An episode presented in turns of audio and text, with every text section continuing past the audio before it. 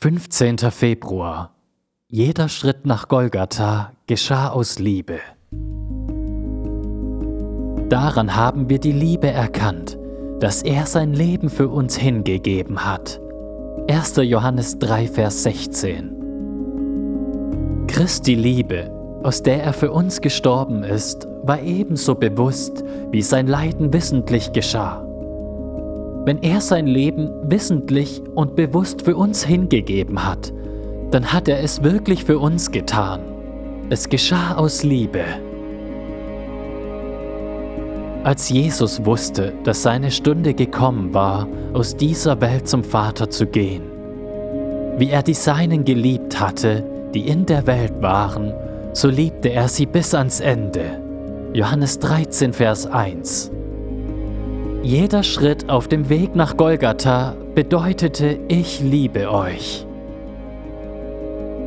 Wenn wir also Christi Liebe spüren wollen, aus der er sein Leben für uns hingegeben hat, dann hilft es uns darauf acht zu geben, dass er zutiefst bewusst gehandelt hat. Überleg einmal, was Jesus direkt nach dem brutalen Moment gesagt hat, als Petrus versucht hatte, dem Knecht den Schädel zu zerhauen, aber nur sein Ohr abgeschnitten erwischt hatte. Da sprach Jesus zu ihm, Stecke dein Schwert an seinen Platz, denn alle, die zum Schwert greifen, werden durch das Schwert umkommen. Oder meinst du, ich könnte nicht jetzt meinen Vater bitten, und er würde mir mehr als zwölf Legionen Engel schicken. Wie würden aber dann die Schriften erfüllt, dass es so kommen muss? Matthäus 26, 52 bis 54. Das ist allerdings, was Jesus in Matthäus 26, Vers 54 erklärt. Ich könnte diesem Elend entfliehen, aber wie würden dann die Schriften erfüllt, dass es so kommen muss? Mit anderen Worten, ich entscheide mich gegen den Ausweg, den ich aus dieser Situation nehmen könnte, weil ich die Schriften kenne.